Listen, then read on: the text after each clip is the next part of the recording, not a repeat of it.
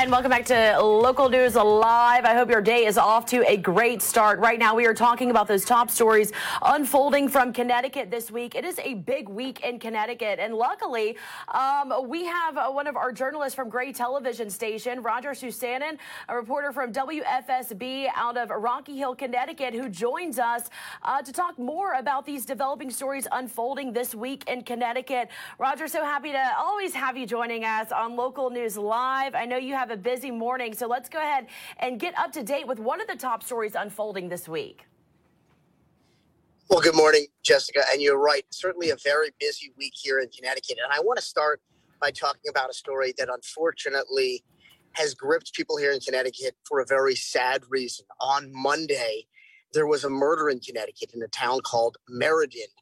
A young mother, just 37 years old, was murdered either inside or outside her apartment building. We know her body was discovered outside the apartment building where she lives. And all police are telling us right now, again, they're not identifying the woman, but they're telling us that she is 37 years old. And we do know that a suspect has been identified, but no arrests have been made. But we're also told that the suspect is known to the victim in this case. So, unfortunately, many friends and neighbors of this woman fear that this could be an instance of domestic violence. But we also know that this woman, she had two small children and a third older child as well. So this is just, of course, heartbreaking uh, for everybody in our uh, community here in Connecticut that, that this would happen.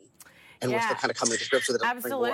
Yeah, absolutely. And um, this homicide investigation, Roger, um, not this area not known for crime as to you know to that extent.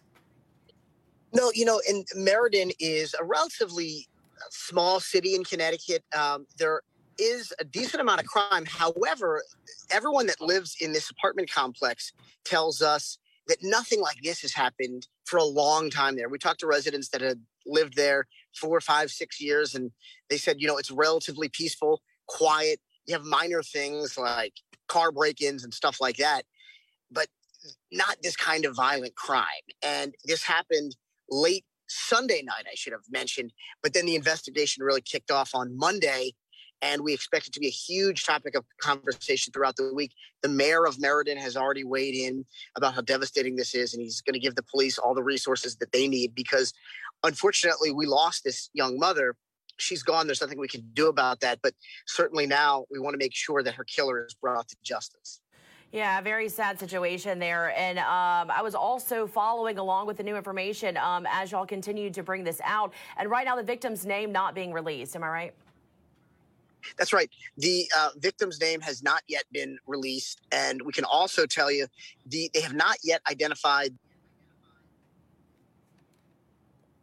Did we lose you, Roger? Well, we may have lost Rogers Roger Susanen there from our station, WFSB. Uh, we'll, of course, try and bring the signal back because, again, uh, a lot of developing stories unfolding this week in Connecticut.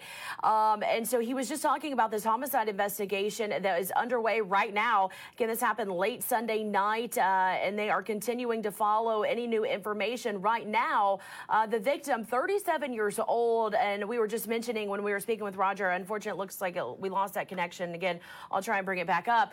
Um, so we can hear more. But right now, we do know that that victim's name not yet being released. We do know she was a mother, 37 years old. Uh, no arrests have been made at this time. So, as our colleague Roger Susanen was saying, uh, right now, please continue the investigation and are looking for a suspect. So, this is a story, of course, uh, we will keep a close watch on, and any new information will hopefully be able to provide that for you.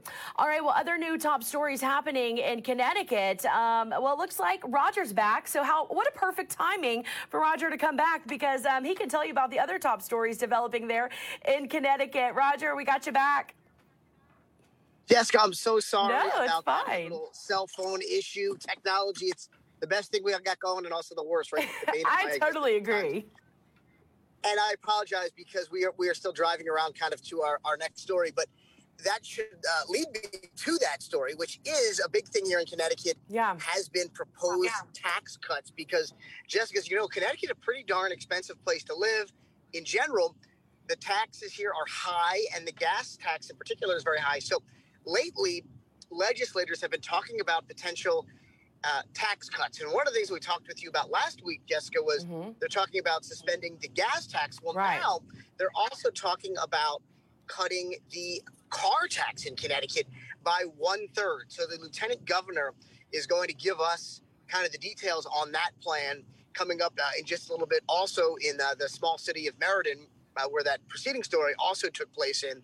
So people are excited about that because again, they're talking about cutting our taxes by a third. And Jessica, I don't know if it's the same where you live, but in Connecticut, get this. So like if I own two or three or four cars, and by the way, I don't, but if I were, what? pay taxes on every single car. So you'd have to pay taxes on every car. You got to pay taxes on every vehicle. If you own a boat, you got to pay taxes on that. Yeah. The joke in Connecticut is that if something's not nailed down to the ground, it's going to be taxed. So, because right now times are tough with gas prices going up, mm-hmm. lawmakers now we have a budget surplus in Connecticut due to inflation and due to some federal COVID money. So lawmakers now are trying to give back. And uh, some folks would say, hey, they're doing this out of the goodness of their heart. Some people are saying they're doing it because they don't want to get voted out of office. I'll let the judgments uh, come down on either side. But the bottom line is, we are definitely talking about more and more of these proposed tax cuts in uh, Connecticut. So that's certainly a big deal. Yeah, definitely a big story this week. Uh, we know that it does impact a lot of people. So, uh, new information should be released from the Connecticut governor this week. Hey, we'll be looking forward to learning more about that because, as you said, just you know, last week when we were talking about the gas taxes, extremely high. So, uh, we know that is definitely one of the big stories that uh, a lot of the constituents there are waiting to find out new information. There, definitely uh, very, very excited about that. On our social media, it's already kind of blowing up just even discussing that. But I got to tell you, Jessica, there's one story here in Connecticut I think that is getting the most attention. I can't wait. excited. listen to this. Pretty wild. Okay. So, you know, Connecticut, one thing I think that our state is known for is the University of Connecticut. We call it UConn. Right. Their women's basketball team is just insanely good. I would say UConn's women's basketball team is probably the level that you are as an anchor and a journalist. that's how good our UConn women's basketball team is. And I don't say that lightly. So last night, I should say uh, Monday night, they played this unbelievably close game in the second round of the NCAA tournament with University of Central Florida, UCF. And of course, no surprise, UConn came out on top. And listen to this, Jessica. This I think is going to blow your mind hang on to your hat. Okay, wait, hold on. Let me get ready, Roger. exactly. UConn has now qualified for 28 straight Sweet 16s in the women's NCAA tournament. When the streak started, Jessica, you weren't even born. I know that for a I fact. I was not. not I was not. Uh, I was still in diapers, although I got to be honest, I was a late bloomer in that regard. but so that is just something. A lot of people this morning, Jessica, they're like they're bleary eyed. They're they're rubbing their eyes because it was a, late, a somewhat late game, uh, but people are in a really good mood. And it is definitely the thing that if you were walking around, driving around Connecticut now, talking to people at gas stations or whatever, they're all saying, Did you see that game last night? And uh, in Connecticut, you know, some states, football's king, baseball's big in other areas. In Connecticut, the sport that we're most known for is women's basketball, and the University of Connecticut Huskies. Uh, they never seem to let us down, and uh, we're definitely very proud of them this morning. The hardwood is taken over. Man, I tell you what, Roger, um, that is super exciting. And that's not only going to be a big talker this week, that's going to be a big talker for quite some time. Oh, absolutely. And we've got another big game this weekend. UConn plays Indiana, and okay. the winner goes on to the eight and perhaps hopefully another Final Four. UConn is a two seed. So believe it or not, this is the craziest thing, Jessica. This actually is considered not a great UConn team by oh. UConn's normal standards because typically UConn is almost always a number one seed. This year, UConn is a two seed, which means in theory they're projected only to get to the next round, only to the Elite Eight.